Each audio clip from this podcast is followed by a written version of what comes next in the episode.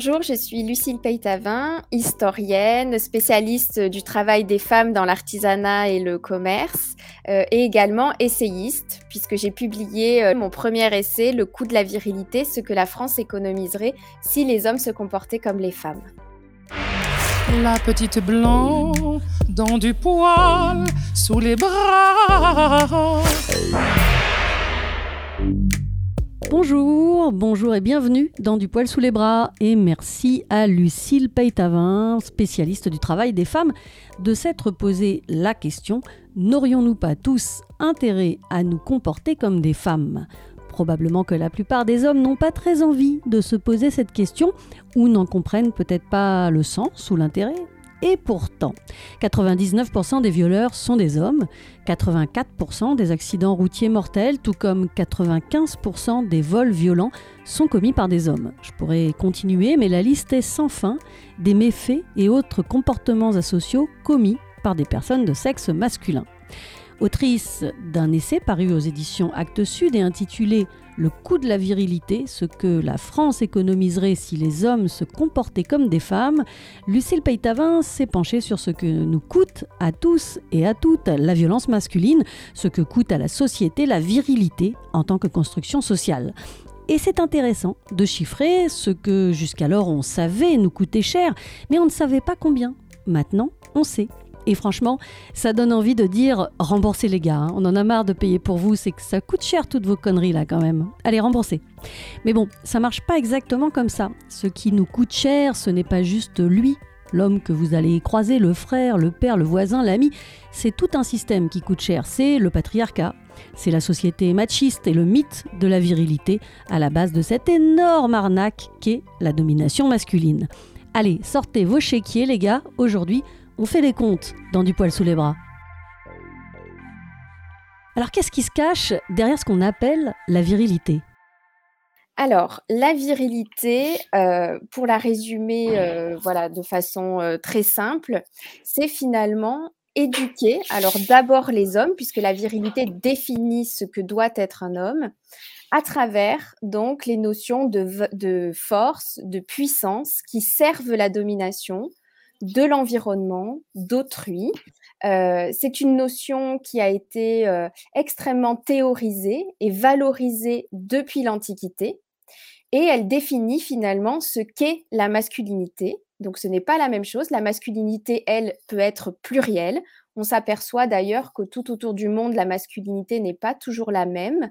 Euh, voilà, je, peux par exemple euh, parler des travaux de Margaret Mead, qui est une anthropologue qui date, euh, enfin des travaux qui datent des années 30, et elle a remarqué donc dans certaines sociétés de Malaisie que les hommes étaient finalement ceux qui avaient un caractère doux, calme, tempéré, et que finalement les rôles sociaux entre les hommes et les femmes ne sont pas les mêmes et même étaient inversés euh, par rapport euh, aux nôtres. Donc finalement, la, virilité, c'est vraiment euh, une notion de force pour, qui sert la domination et qui est une notion qui est inflexible. voilà, elle n'est pas plurielle. À ce titre, il y a un très bon livre qui s'appelle euh, Le mythe de la virilité, un piège pour les deux sexes d'Olivia Gazalet, que je vous invite euh, à lire. Le mythe de la virilité dont parle Olivia Gazalet dans son ouvrage, c'est le mythe qui fait croire que pour être un homme, un vrai, il faudrait se conformer à ce modèle unique, normatif, d'un soi-disant homme idéal. Et puis je reviens un instant sur Margaret Mead cette euh, anthropologue américaine, puisque Lucille Peytavin euh, la cite aussi, Margaret Mead était une alliée des mouvements LGBT dans les années 50. Elle a notamment défendu très tôt l'existence d'une bisexualité innée chez les humains, et elle-même d'ailleurs était bisexuelle. Voilà, clin d'œil à Margaret. Well done, Margaret. Mais revenons à nos virils moutons. Est-ce que la virilité n'est que négative du coup, ou peut-on y trouver des éléments positifs en cherchant bien? Alors, à mon sens, elle n'est pas positive puisque justement, elle sert la domination.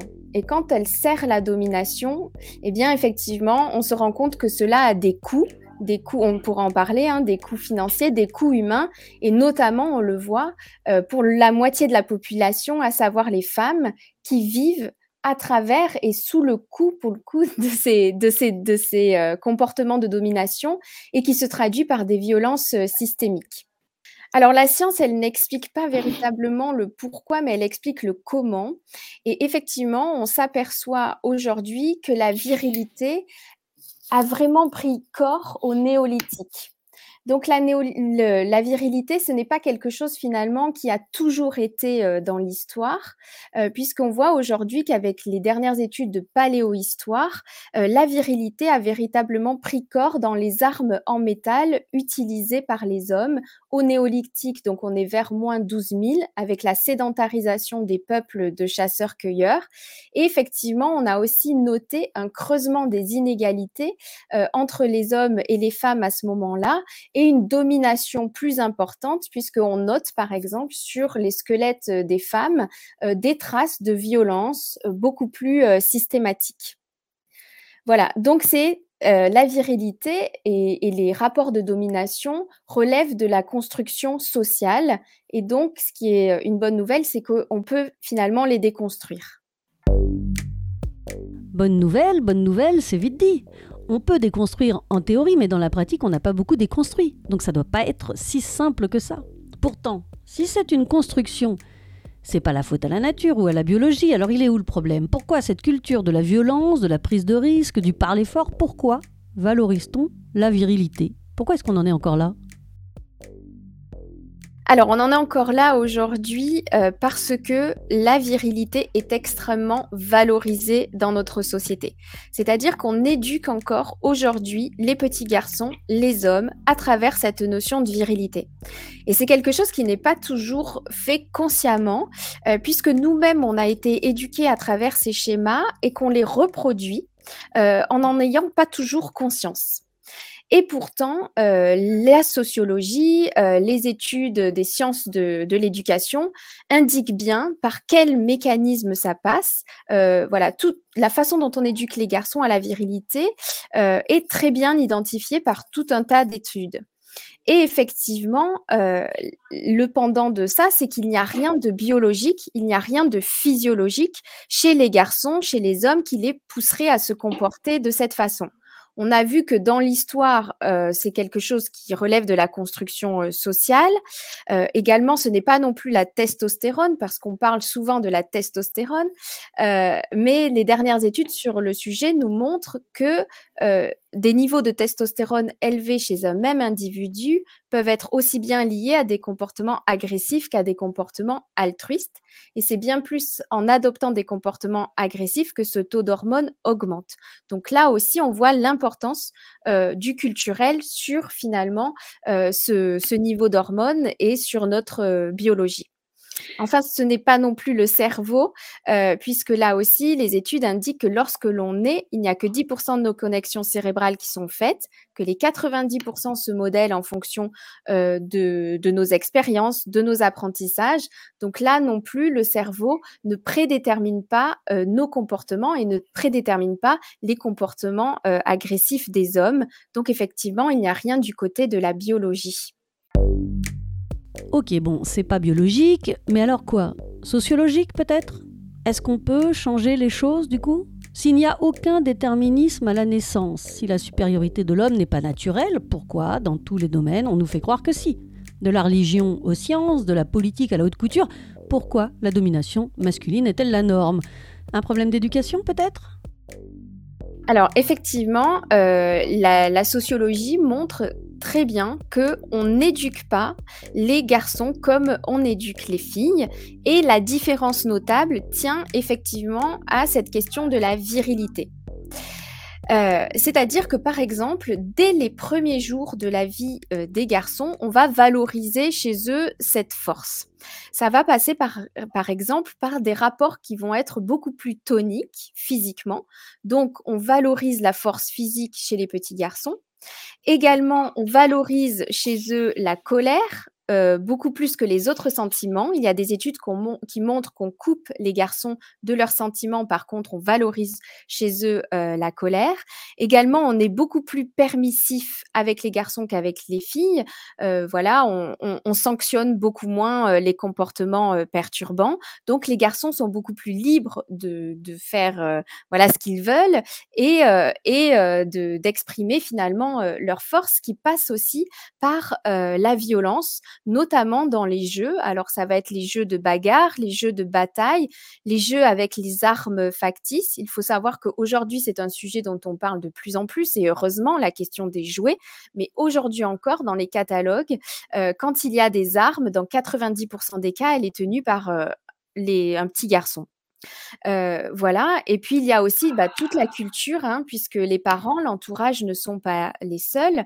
dans les livres, dans les films, encore aujourd'hui, l'immense majorité des héros sont des garçons, sont des hommes qui s'adonnent à une violence qui est légitimée, qui est légitime. Ça va être bien souvent pour sauver le monde. Et donc, on s'aperçoit que les petits garçons développent une appétence pour cette violence et une identification à ces personnages. Et puis enfin, je terminerai par le moment de l'adolescence, parce que le moment de l'adolescence, chez les garçons, est un moment de cristallisation, donc dans la construction de leur identité masculine.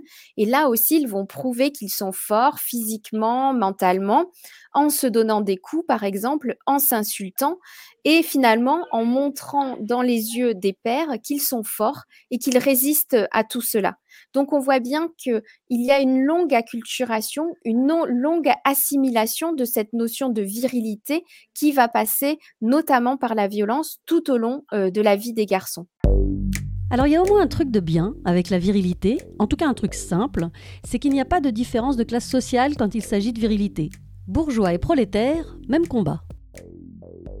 Effectivement, euh, il y a d'autres facteurs qui peuvent entrer euh, en jeu, euh, par exemple l'âge, le milieu social, etc.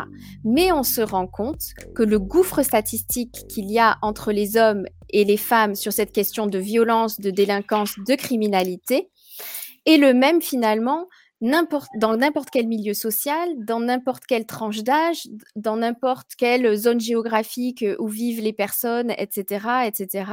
Il y a vraiment une différence euh, de, comportement entre les hommes et les femmes euh, qui, qui est la même effectivement dans toutes les strates de la société. Donc finalement, on peut dire que le premier critère qui définit le profil des délinquants et des criminels est bien le sexe et non pas l'âge, non pas le milieu social, non pas, euh, etc. Tout, ce qu'on vient de dire. Euh, voilà. Et dans l'immense majorité des cas, c'est le sexe masculin. La petite blanc dans du poil sous les bras. Le sexe est bien un des déterminants de la violence et pourtant on n'en parle jamais. Le genre de la violence est invisibilisé, nié, comme s'il n'y avait pas de sujet à discussion. Vous allez même rire, enfin c'est pas drôle, mais il y a plus d'enquêtes, d'études sur la violence des femmes que sur celle des hommes. On considère la violence des hommes tellement normale qu'on ne se donne même pas la peine de l'étudier ou de la questionner. Comment expliquer un tel manque d'objectivité, une telle tolérance face à la violence masculine? Alors, les, services de, statistiques de l'État possèdent effectivement euh, les, chiffres de la délinquance et de la criminalité ventilés par sexe pour un grand nombre euh, d'infractions. Par contre, on s'aperçoit que lorsqu'ils produisent des études à partir de, ces données brutes, eh bien, effectivement, quand il s'agit de sécurité intérieure, ce n'est jamais le sexe qui est pris euh, comme angle d'étude. Effectivement, ça va être l'âge, ça va être euh, certains événements. Par exemple, je pense au 14 juillet où il va y avoir beaucoup de débordements, ou bien ils vont étudier la question dans certaines zones géographiques, etc., etc. Et finalement, effectivement, il passe à côté, à côté pardon, du premier critère euh, qui définit euh, le profil de, ces personnes. Et à mon sens, c'est un problème, euh, puisque si on ne perçoit pas que c'est une question de sexe et donc de sociabilisation du sexe, c'est-à-dire la façon dont on a, éduqué le sexe masculin, eh bien, on ne déconstruit pas finalement les origines, on ne remonte pas aux origines du problème et on ne fait que contenir que eh bien prévenir une fois que c'est trop tard ces comportements. Ce que je, note, c'est que il y a deux raisons principales pour lesquelles il y a cette, cette invisibilisation. La première, c'est la question de la norme, puisque on considère que encore aujourd'hui, les comportements masculins sont la norme dans notre société. Et donc, finalement, on ne perçoit pas les comportements, euh, la différence entre les comportements masculins et les comportements euh, féminins. Euh, par exemple, en histoire, quand on a fait l'histoire des hommes, on considère qu'on a fait l'histoire de toute la population. voilà. Et puis, il y a la deuxième chose, c'était cette question de la nature on, on en a parlé, mais effectivement, encore aujourd'hui, on considère que les hommes sont violents par nature ou se comportent de cette façon, euh, voilà, par nature. Et donc, on se dit qu'on ne pourrait rien y faire. Euh, donc, c'est ces deux mécanismes qui, selon moi, invisibilisent ce phénomène. C'est fou quand on y pense. Il y a cette culture de la violence masculine, qui inclut au passage la culture du viol. Les hommes sont construits pour dominer, inférioriser l'autre. Et tout cela n'est pas ou peu remis en cause. C'est pas mal que Lucille Peytavin ait écrit Le coup de la virilité. Je me doutais bien que tout cela avait un coût, mais c'est bien de le calculer, d'être précise. Alors comment lui est venue cette idée de chiffrer? Pourquoi s'est-elle dit un jour Tiens, ça pourrait être euh, pertinent de donner des chiffres? C'est la, question la peut-être la plus difficile. J'ai du mal à y répondre, mais effectivement, moi, ça fait longtemps que je m'intéresse aux différences entre les hommes et les femmes dans la société. Et euh, c'est en tombant en fait sur la statistique de la population carcérale. Il faut savoir que en France, euh, la population carcérale masculine représente 96,3% du total. Donc, quand je suis tombée sur cette statistique, ça m'a laissé euh, ma bouche bée. Et je me suis demandé effectivement comment euh, il était possible que je ne sois pas au courant, que ça ne fasse pas plus euh, débat dans la société. Qu'est-ce que ça voulait dire de la violence des hommes dans notre société, de la violence tout court, mais de la violence des hommes dans notre société? et effectivement, en creusant un tout petit peu plus, je me suis rendu compte par les statistiques officielles que les hommes sont responsables de l'immense majorité des faits de délinquance, de criminalité, de comportements euh, à risque. Et finalement, c'est en observant les, hommes, en ayant euh, ces, chiffres en tête, que je me suis rendu compte effectivement que dans la rue, il y avait des services de police, des services de secours euh, qui se déplacent dans l'immense majorité des cas pour eux. Et donc, je me suis dit que tout cela devait eh bien, coûter très cher à l'État, à la société, euh, voilà, en termes de frais de justice, de force de l'ordre, de services de santé, euh, pour les victimes, etc., etc. Et euh, que tout cela devait avoir effectivement un coût faramineux. Et c'est quelque chose qui n'avait jamais été calculé avant. Et effectivement, je me suis dit que si on obtenait les coûts, donc ce que j'ai appelé les coûts de la virilité, eh bien, ça permettrait effectivement de prendre conscience un peu plus des effets néfastes de la virilité, donc à travers les comportements asociaux des hommes. Il y a des formules dans le livre de Lucille Peytavin, des formules compliquées qui aboutissent à un résultat simple, les mecs coûtent cher. Et on parle bien ici du surcoût de la délinquance des hommes par rapport à celle des femmes à population égale. Des milliards sont en jeu. Certains budgets publics sont dédiés presque à 100% aux hommes. En tant que catégorie sociale, les hommes ont un impact hyper négatif sur la richesse nationale. Donc j'arrive à un total, euh, donc pour ce que j'ai appelé le coût de la virilité, de près de 100 milliards d'euros par an, 95,2 milliards d'euros par an qui correspond pour une part euh, à des coûts directs pour l'État, donc euh, en termes de frais de justice, de force de l'ordre, de services de santé, et des coûts indirects qui sont supportés par euh, la société et qui sont liés aux souffrances physiques et psychologiques des victimes, aux décès, aux pertes de productivité des victimes et des auteurs eux-mêmes, aux destructions de biens, etc., etc. Donc 100 milliards d'euros par an, c'est tout à fait colossal, mais encore, il faut savoir que c'est largement sous-estimé euh, pour deux raisons. La première, c'est qu'il y a euh, un grand nombre d'infractions pour lesquelles je n'ai pas eu accès aux statistiques ventilées par sexe. Donc il y a une vraie question euh, sur la production des, des statistiques qui peuvent être manquantes. Et puis la deuxième raison, c'est qu'il y a un grand nombre d'infractions qui ne font pas l'objet d'une poursuite pénale et donc on ne peut pas le, les comprendre prendre dans, dans, le calcul. Mais effectivement, 100 milliards d'euros par an, ça correspond à peu près au déficit annuel du budget général de la France avant le Covid. En plus de ces 100 milliards, il y a bien sûr aussi d'autres coûts de la virilité, plus difficilement quantifiables. 99% des pyromanes sont des hommes, par exemple. Comment chiffrer réellement les dégâts environnementaux? Dans le livre, Lucille Paytavin explique que peu de données chiffrées concernent les attentes aux finances publiques ou à l'environnement, la fraude fiscale ou les infractions à la santé publique, par exemple. Mais là encore, quel que soit le domaine, l'immense majorité des infractions est perpétrée par des hommes. Je lisais récemment un article de Alexandre Reza Kokabi sur Reporter Les hommes, ces viandards qui plombent le climat. Je cite à peu de choses près D'après des chercheurs britanniques, le régime alimentaire des hommes émet 41% de plus de gaz à effet de serre que celui des femmes, principalement en raison de leur consommation disproportionnée de viande.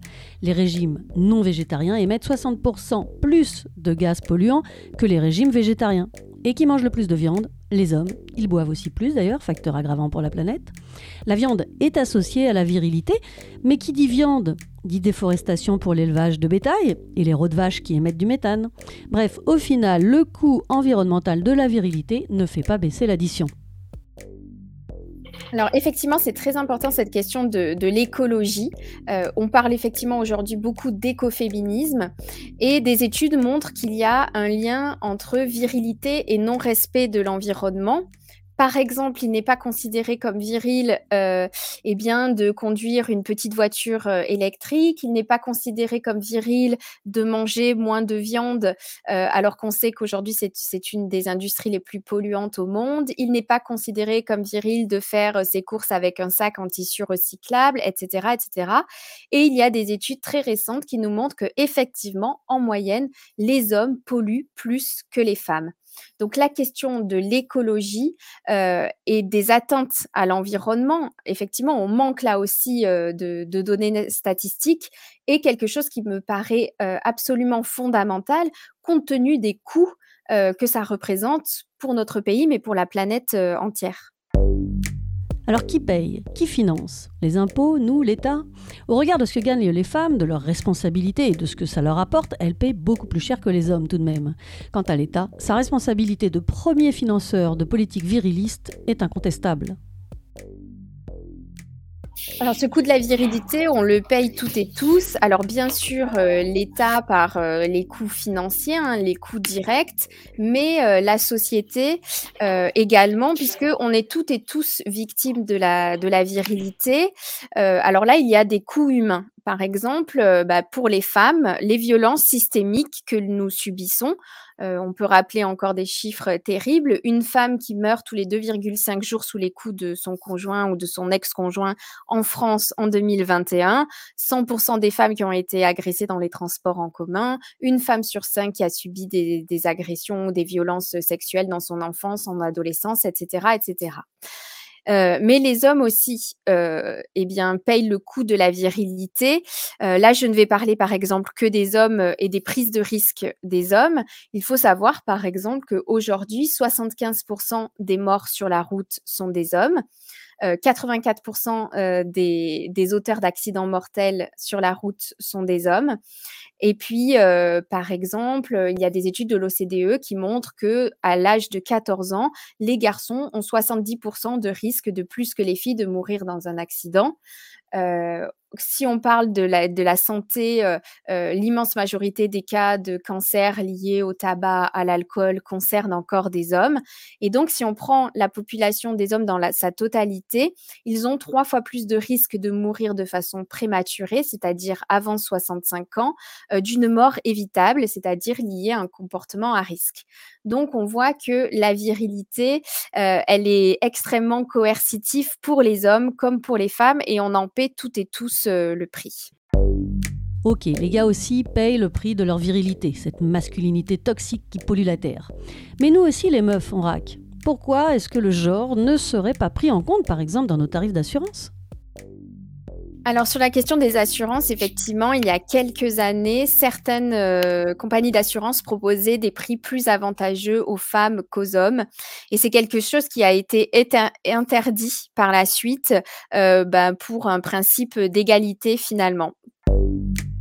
Bon, bah, bondo, l'égalité. L'égalité, elle a surtout été pensée par les mecs. Pour les mecs, c'est un peu comme ça les arrange quand même. Alors, ok, tous les hommes ne sont pas violents. Hashtag not all men, on sait les gars.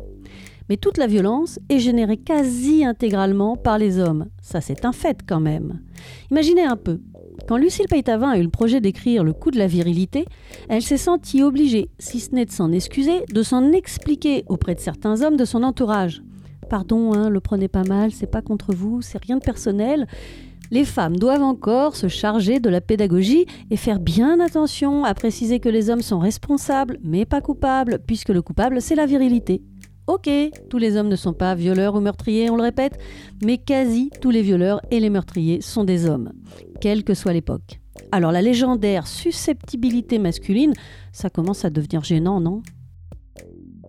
Effectivement, aujourd'hui encore, quand on parle de virilité, c'est quelque chose qui tout de suite euh, est tabou et les hommes se sentent agressés, les hommes se sentent euh, visés. Et effectivement, je crois que ça demande un travail de pédagogie, d'expliquer que la virilité, ce n'est pas euh, les hommes en eux-mêmes, mais justement les schémas éducatifs, tous les schémas culturels qui font que euh, eh bien, ils sont euh, finalement éduqués euh, pour, bah, pour être dominants, violents, etc. Donc, effectivement, c'est un sujet qui demande encore aujourd'hui, qui, est, difficilement accepté. voilà. Et, et aussi est un sujet dont les hommes, enfin, que les hommes ne prennent pas à bras le corps. Euh, alors que ça les concerne directement. Et je vois aujourd'hui, quand je donne des conférences, eh bien, bien souvent, il y a 90% de femmes, 10% d'hommes. La petite blanc dans du poil sous les bras. Cherchez l'erreur. Comme par hasard, le sujet n'intéresse pas beaucoup les gars. Entre le Covid et la virilité, on n'est pas sorti le cul des ronces, comme diraient certaines. Pourtant, la possibilité d'évoluer vers un futur moins viril et donc moins violent est à portée de main. La solution est là, tout près. Euh, ce qui est intéressant, c'est que quand on regarde les statistiques, quand on regarde les chiffres, on s'aperçoit que la moitié de la population, à savoir les femmes qui représentent 51% de la population, ont des comportements beaucoup plus pacifiques, beaucoup plus altruistes, beaucoup plus en adéquation avec la société de droit dans laquelle on vit, parce que les femmes sont peu ou pas éduquées à travers cette notion de virilité. Donc en fait, la solution, on l'a sous les yeux, on le fait déjà pour la moitié de la population. Ce qu'il faudrait faire finalement, c'est éduquer les garçons comme les filles. Et ça, c'est une idée qui est compliquée à accepter parce que euh, un homme ne doit tellement pas être une femme que quand je dis éduquer les garçons comme les filles, c'est quelque chose qui fait un peu grincer des dents. Et pourtant, on voit que par exemple, si on donnait euh, des poupons aux garçons pour qu'ils apprennent à s'occuper d'autrui, si on développait chez eux davantage les sentiments pour qu'ils deviennent empathiques, si euh, on les contraignait suffisamment pour qu'ils respectent les règles, tout ce qu'on fait déjà avec les filles, tout ce qu'on fait déjà avec les femmes, eh bien, les conséquences sur la société seraient euh, tellement plus positives, euh, tant au niveau financier qu'au niveau humain, et donc on économiserait ce, ce coût et ces coûts de la virilité. On termine avec un brin d'optimisme Oyez, oyez, parents qui écoutaient, éducateurs, éducatrices, grands-parents, gentes dames et damoiseaux, la clé du succès, c'est l'éducation. La virilité n'est pas une fatalité, on peut en sortir pour aller vers une société plus riche, plus apaisée, plus libre, plus heureuse. Ce que je peux dire, c'est que déconstruire cette notion de virilité, on le voit, elle est encore extrêmement euh, prégnante dans nos schémas culturels. Il y a un vrai tabou autour de ça. Euh, mais j'ai envie de dire que la première chose, c'est la prise de conscience. La prise de conscience du fait qu'on éduque encore trop les petits garçons à être les plus forts. Alors ça peut sembler euh, compliqué, mais effectivement, on sait aujourd'hui par les études qui sont produites par quoi ça passe. On connaît aujourd'hui les conséquences. J'espère que pour cela, mon essai aura cette utilité de prendre conscience finalement des, des, conséquences néfastes et de se dire, lorsque l'on a un petit garçon en face de nous, eh bien, qu'est-ce que que je lui transmets? Quelle valeur je lui transmets à travers ce que je lui dis, à travers les jouets que je lui propose, à travers euh, euh, les, activités que je lui propose également, etc., etc.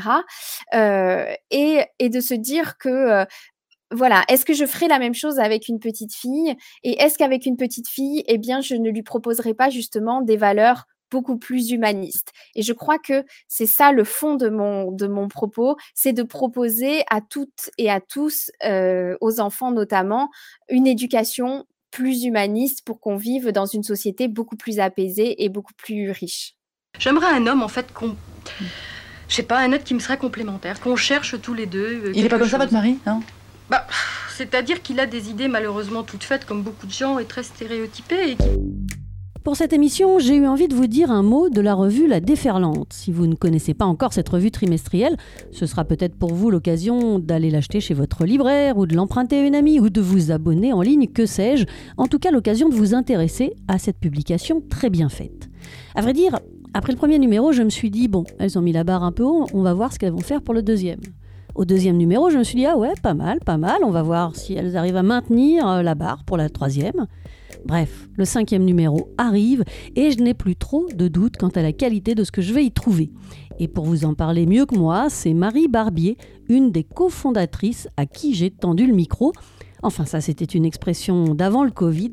Là, je lui ai plutôt tendu une visio en ligne. Bonjour, je m'appelle Marie Barbier, je suis une des quatre cofondatrices de la revue féministe La Déferlante, dont je suis aujourd'hui aussi une des quatre co-rédactrices en chef. Alors nous, on a eu l'idée de créer la déferlante euh, il y a maintenant un peu plus de deux ans. Euh, en fait, parce que euh, on a, bah, clairement, on avait, il y avait un manque en fait de ce côté-là pour nous en tant que, au début, en tant que lectrice. C'est-à-dire qu'on se disait, il y a toute une, une ébullition, il y a plein plein de choses qui se passent du côté des mouvements féministes et aussi plus largement des réflexions autour du genre, de, dans tout ce qui se passe aussi à l'université, du côté des militantes, euh, voilà. Mais il n'y a pas de revue qui raconte tout ça. Donc nous, l'idée de la déferlante, elle est venue de là, d'essayer de, raconter ce qui se passait, euh, à la fois dans le champ universitaire, dans le champ militant, euh, voilà, dans le champ aussi journalistique, c'est-à-dire d'aller faire des reportages, des portraits de, de, de tous ces mouvements-là. Donc c'est pour ça qu'on on, s'appelle euh, la déferlante, la revue des révolutions féministes au pluriel, parce qu'on veut raconter cette pluralité des luttes aujourd'hui qu'on voit en France, mais aussi partout dans le monde. voilà, donc moi je pense est euh, on avait besoin de, cet objet, c'est-à-dire qu'on l'a conçu aussi, on a, conscience qu'il euh, y a plein de gens qui nous ont dit vous êtes, folle de faire du papier aujourd'hui, ça marche plus du tout, la presse papier, etc. Mais nous, on avait envie d'avoir cet objet-là, en fait, euh, qui puisse aussi s'amuser de, des contenus journalistiques, c'est-à-dire qu'on fait à la fois du portfolio, des photos, à la fois de la BD, des portraits, des reportages, s'amuser de, tout ça pour raconter aujourd'hui ce qui se passe dans le monde et en France autour des questions féministes et des droits des femmes, mais aussi euh, des, personnes LGBTQI, des trans, euh, des lesbiennes, des gays, etc. C'est-à-dire de, toutes les personnes qui sont en minorité sexuelle, de, pouvoir raconter tous les débats qu'il y a aujourd'hui dans l'actualité, mais aussi d'aller creuser un petit peu parfois dans les interstices et d'aller voir aussi plus loin ce qui s'y passe.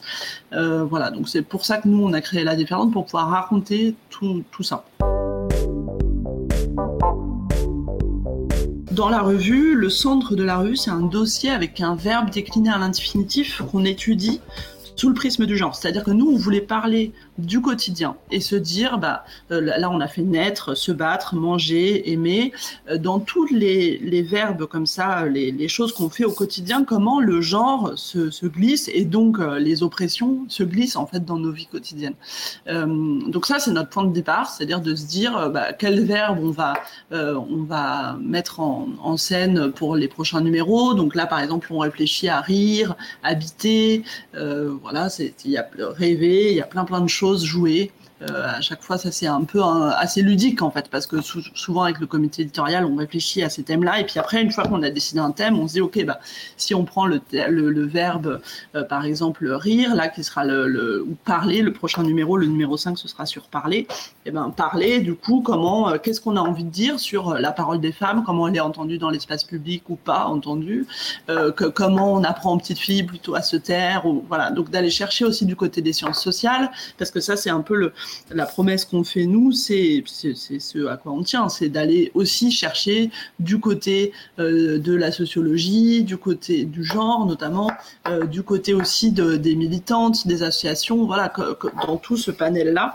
euh, qu'est-ce qu'on peut dire d'un point de vue de l'histoire, d'un point de vue de, voilà, analyser en fait ces verbes-là au prisme du genre. Donc ça c'est un peu la première chose, c'est qu'on réfléchit au dossier, et puis après en dehors du dossier, il y a pas mal de rubriques qui reviennent, il y a une rencontre couvre la revue et ça qui est pas évident parce qu'on essaie de mettre en euh, voilà de se faire rencontrer deux personnes. Euh, là dans la dernière c'est Christiane Taubira et Alice Diop. Et c'est en fait c'est pas une mince affaire cette histoire là parce que il faut réussir à ce qu'il y ait des voilà des belles rencontres qui se passent et puis des gens qui ont envie de se rencontrer qui ne l'ont pas forcément déjà fait là en l'occurrence c'était Alice Diop qui est cinéaste et qui nous avait dit bah moi j'ai hyper envie de dialoguer avec Christiane Taubira donc on lui a dit ok vas-y on lance on essaye et ça a marché en fait. Donc c'est génial parce qu'après ça crée, euh, en l'occurrence cette rencontre-là, elle est très émouvante parce que c'est des femmes qui s'admirent énormément, qui s'étaient pas rencontrées, qui parlent de leur travail, de, aussi de, effectivement de leur place de femmes racisées aujourd'hui dans la société française. Et, et voilà, c'est des très beaux moments, mais qui sont euh, assez longs à, pouvoir organiser, à mettre en place. Euh, voilà. Après il y a aussi du reportage, donc on réfléchit, bah tiens, l'international, qu'est-ce qu'on a envie là de raconter? Ça c'est pareil, c'est pas forcément évident d'aller chercher des journalistes qui sont sur place, qui, vont pouvoir nous faire des reportages. Et puis il y a peut-être deux dernières choses parce que je vais pas te faire toute la revue, mais il y a la BD qu'on travaille beaucoup plus en amont. Donc on a une BD sur 16 pages où là euh, l'idée c'est vraiment d'aller raconter euh, euh, des, moments forts de, l'histoire féministe, mais pas que. Enfin là par exemple la prochaine est sur c'est pour Zarco qui est donc un grand procès qui avait eu lieu euh, par, les femmes mayas qui ont réussi à, traduire devant la justice euh, leurs violeurs. Euh, voilà, donc c'est comme ça des moments, et puis ça c'est long à faire forcément la BD. Et puis le, juste une dernière chose pour peut-être le portfolio, qui est aussi une rubrique de la revue qui nous tient à cœur, parce que toute cette question de comment, quand tu es une revue féministe, tu travailles à une, une iconographie non oppressive en fait. c'est aussi toute une réflexion qu'on a avec nos deux directrices photo qui sont Camille Pilias et Ingrid Millot. Et on a beaucoup de réflexions autour de ça, de qu'est-ce qu'on a envie de montrer comme image. Euh, voilà, euh, je sais pas, par exemple, on a envie de faire un portfolio euh, sur des personnes trans. Bah, qui est-ce qu'on va chercher? Qui est-ce qu'on fait parler? À qui on voilà, à qui on donne la parole là-dessus? Et c'est beaucoup de réflexions et et voilà, c'est aussi une rubrique qui est enfin, la déferlante, en fait, c'est une somme de beaucoup de, brainstorming, de réflexion autour de sujets qui parfois peuvent paraître anodins, mais qui en fait forcément dans une revue féministe prennent beaucoup de place. Et ce qui est normal parce que euh, finalement il y a beaucoup beaucoup de choses à déconstruire parce que on est nous dans un, un regard qu'on veut euh, différent de celui forcément qui est porté sur les femmes et, et sur les personnes LGBTQI dans le reste de la presse. Donc forcément tout ça, ça se réfléchit beaucoup. Et euh, voilà, c'est la somme de beaucoup de réflexions, de beaucoup de personnes qui réfléchissent ensemble pour euh, essayer de construire cette revue. Alors le modèle de la déferlante, c'est celui d'une revue indépendante, parce qu'on n'a personne derrière nous, on n'a aucun groupe derrière, et euh, on ne met pas de publicité. Donc ça veut dire que c'est uniquement les lectrices et les lecteurs qui nous financent. Et c'est pour ça que ça coûte 19 euros. Alors euh, c'est trois mois, donc euh, voilà, on espère que c'est pas un prix qui est trop cher, mais c'est le prix qui nous permet nous de payer tous les gens qui bossent sur la revue. Euh, voilà, parce que c'est très important pour nous de pas contribuer au travail gratuit des femmes. et il y a essentiellement des femmes, quasiment majoritairement, qui travaillent pour nous. voilà, donc ça c'est la première chose. Et ça veut dire, nous, notre modèle, c'est vraiment, on est vendu en librairie, mais c'est principalement les abonnés qui nous permettent en fait de, vivre sur le long terme. Et pour l'instant, oui, pour répondre à ta question, ça fonctionne. On a plus de 8000 abonnés, ce qui est après un an d'existence assez inespéré. Donc en tout cas les retours qu'on a, il y a quelques critiques effectivement qu'on met dans le courrier des au début de la revue parce qu'on aime bien comme ça entamer un dialogue. voilà, donc ça c'est c'est quelque chose qui nous tient à cœur. Et en tout cas, on a un très très bon accueil, quoi, vraiment de, de, gens qui nous disent que ça manquait dans le paysage médiatique français et que ça comble un manque. Donc ça, voilà, pour l'instant, on touche du bois, mais en tout cas, ça marche très bien en librairie et ça, on a beaucoup d'abonnés, enfin 8000. Après, il faut qu'on continue encore, euh, voilà, en gagner en 2022. Mais en tout cas, pour l'instant, euh, oui, la revue tient euh, économiquement, ouais, ça fonctionne. Tu pensais qu'au début on avait tout mis et comment est-ce qu'on allait continuer. C'est marrant parce qu'il y a d'autres personnes qui nous ont dit ça et, en fait on se rend compte que les sujets sont inépuisables quoi et que on, va pouvoir euh, sans doute, euh, on l'espère, mais si on a euh, en tout cas les moyens de pouvoir continuer très longtemps parce que effectivement c'est complètement passionnant quoi de traiter ces sujets-là et, et c'est inépuisable de réfléchir à toutes les oppressions parce que peut-être dire aussi un mot sur le fait que évidemment c'est une revue féministe mais qui se positionne aussi d'un point de vue de l'intersectionnalité. Donc on réfléchit aussi à la question de la race, à la question de la classe et à la question de toutes ces oppressions-là. Et voilà, c'est ça aussi qui est passionnant, c'est de pouvoir euh, euh, multiplier comme ça euh, les, les, les, pistes de réflexion, de, de pouvoir aller un peu dans tous les champs dont je parlais, le champ universitaire, le champ militant. Et voilà, c'est en tout cas, nous, on, on, on adore la faire, on est très passionnés par ça, donc on espère que ça se sent aussi à la lecture. Quoi. Je te pose la question où est passée ma chemise? Je suis pressé, je t'ai dit que je partais à une réunion ce matin. Il y a des embouteillages, il faut que je parte tout de suite. Alors si j'ai pas de chemise propre, hein, je peux pas aller à ma réunion. Je peux pas y aller en roulé. Tu préparer hier soir ta chemise enfin, Je comprends pas que tu viennes me parler à moi de tes chemises. ça, me paraît vraiment. Euh, quelque chose de, complètement surréaliste. c'est pas surréaliste du ah tout. Bah. Enfin, je te parle de quelque chose d'élémentaire. Je crois que si je devais travailler, il faut quand même que j'ai une chemise bah à mettre. tu t'en occupes de ta chemise, enfin. Merci à Marie Barbier. J'espère que l'écouter vous aura donné envie de jeter un œil à la déferlante, une revue féministe, parce que non, rien n'est réglé côté égalité, équité, justice, tout ça, tout ça. On peut se faire croire que si, mais non. Et il ne s'agit pas que de finances, même si la virilité coûte effectivement très cher en espèces sonnantes et trébuchantes. Bref, il y a encore beaucoup à faire pour changer la réalité genrée de notre société et ne pas se retrouver, comme dans l'extrait de cette archive de Lina, à vivre avec des machos. Enfin, de toute façon, comment as-tu fait? On s'est mariés, tu avais 36 ans. comment tu as fait? Jusqu'à 36 ans pour tes chemises. Mais j'avais ma mère qui s'occupait de mes chemises. Alors t'as passé ta vie à exploiter les femmes. Tous, les, tous les amis que j'ai, au moins leurs femmes s'occupent de leur. Ah bah, exploiter en quoi Que les hommes et les femmes travaillent dehors et travaillent dedans. Qu'ils partagent le travail à l'extérieur, qui est un travail payé et reconnu, et qu'ils partagent un travail. Oui, je veux changer les mœurs et je suis pas la seule à vouloir changer les mœurs. La petite blanc dans du poil sous les bras. Et bien sûr, si vous êtes habitué de cette émission, vous le savez, on ne va pas se quitter sans savoir ce que pensent mes invités du jour de leur poil. On commence avec Lucille Peytavin et on enchaîne avec Marie Barbier. Alors mon rapport au poil est assez contradictoire, c'est-à-dire que je pense que je fais partie d'une génération euh, voilà, où nos modèles étaient des femmes euh, très épilées. Euh, et je me suis construite avec ça. Donc aujourd'hui encore, je m'épile, mais euh, c'est quelque chose que j'essaie de déconstruire et notamment avec euh, l'image et, euh, et le rapport au poil qu'ont les nouvelles générations. Je vois autour de moi de très jeunes femmes qui ne s'épilent plus et en fait, j'ai conscience voilà, de, la, de la liberté qu'il y a autour de ça et, euh, et d'une charge mentale euh, qui commence effectivement à se fissurer. Donc, je dirais que je suis entre les deux. Euh, je m'épile encore, mais lorsque j'ai des poils, j'essaie de plus en plus de les, de les accepter.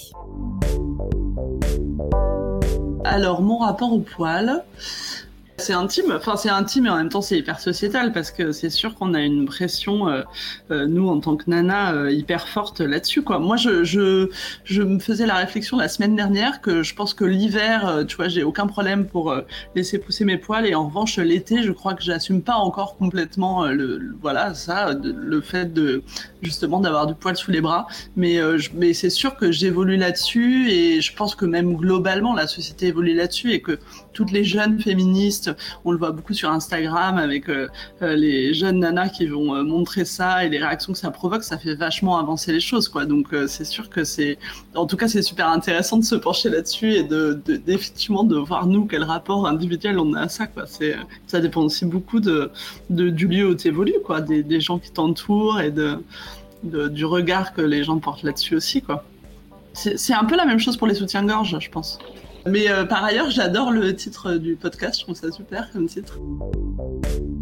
Vous l'aurez compris, dans cette émission, on n'a pas fini de chiffrer le coût humain et social de la virilité. Les coûts annexes, dérivés, les dommages collatéraux sont infinis. Qui chiffrera un jour réellement les vies brisées, les souffrances psychiques infligées la perte de productivité, les traumatismes, toutes les répercussions de la violence masculine? Alors les gars, vous savez ce qu'il vous reste à faire parce que sans vous, on n'y arrivera pas. Tiens, encore un chiffre d'ailleurs qui m'a marqué dans le livre. En 2018, 217 femmes ont été poussées au suicide par leur conjoint ou leur ex. Ces 217 suicides sont donc ajoutés au chiffre des meurtres de femmes par leur conjoint ou leur ex. Et ça triple la donne.